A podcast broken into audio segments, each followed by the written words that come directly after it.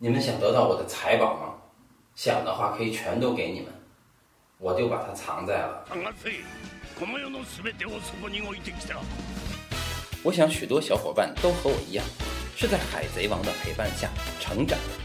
面对浩瀚的大海，那征服远方与未知的梦想，不恰恰就是种在无数少年内心的种子吗？当然，其中最吸引人的地方，莫过于各种各样的恶魔果实。有小丑巴基吃的四分五裂果实，有雅尔丽塔吃完就变成美女的滑滑果实。当然，最重要的是路飞吃的橡皮果实，他吃完了就变成了橡皮人。当我第一次看见这个情节的时候，我就产生了问题：为什么路飞要变成橡皮人呢？那既然恶魔果实有那么多，你让他变什么技能不好，干嘛非要变成橡皮人呢？那基本上我是带着这个疑问把《海贼王》给看下来的，因为。就像路飞要找到伟大航路上的财富一样，只要我高喊一声“逼格显灵”，我就能够找到藏在这件事儿背后的西方文化史的基本原理。第一步，我想到的就是这种对身体的自由拉伸，它可能就代表着某种意志自由，也就是可以随心所欲地伸展自己的身体。那这种对自由意志的理解，可能跟我从小就看美式动画片有关。因为他们塑造了一个身体自由的理想世界啊！我突然想起一个动画片，不知道你们看没看过，就是那个乔丹和兔八哥他们演的呃《太空大灌篮》。那在这个动画片里，他揭示了一个非常重要的逻辑。就是当乔丹到了动画世界以后，他的球技就衰弱了。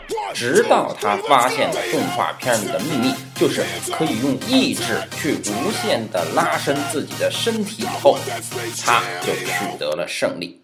所以我就得出了第一个结论：路飞变成橡皮人是用一种动画的手段去表达一种内心的自由意志，是自由的象征。耶！但接着我又想。为什么这个动画片要叫《海贼王》呢？它为什么不是《山贼王》呢？这个动画片在一开始就极大程度的丑化了山贼。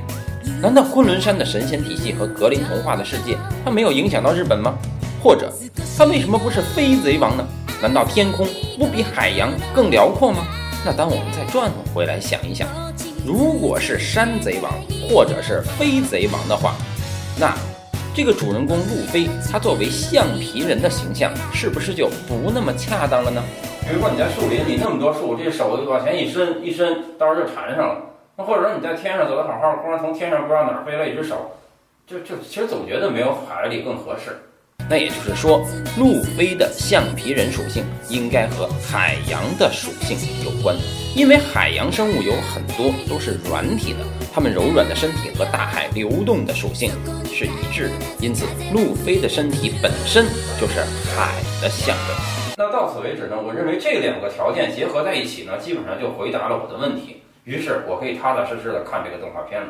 而直到有一天，我发现了一个古老而有趣的法国动画，那它让我觉得，对于这个问题，可能还存在着第三层结论。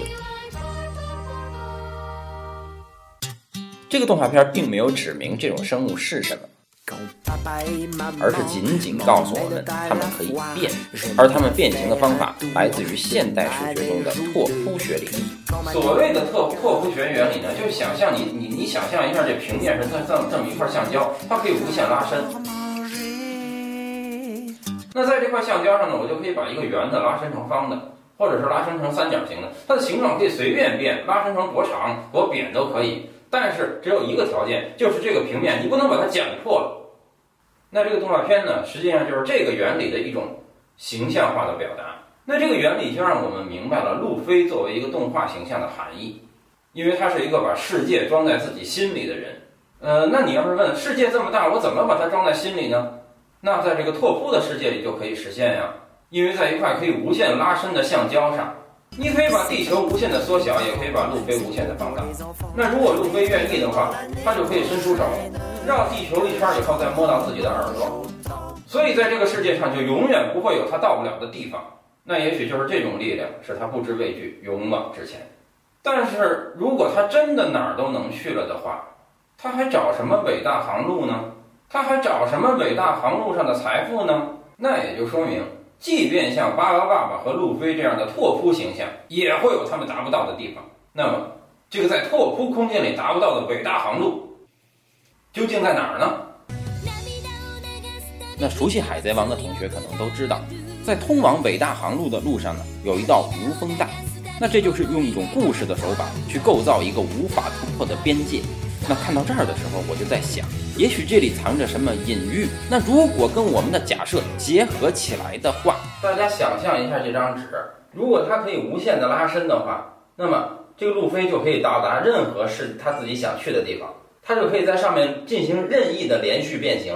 但有一个地方是他永远也达不到的，那就是这张纸的背面。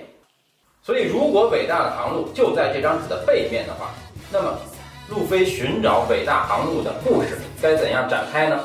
大家和我来一起动动脑筋吧。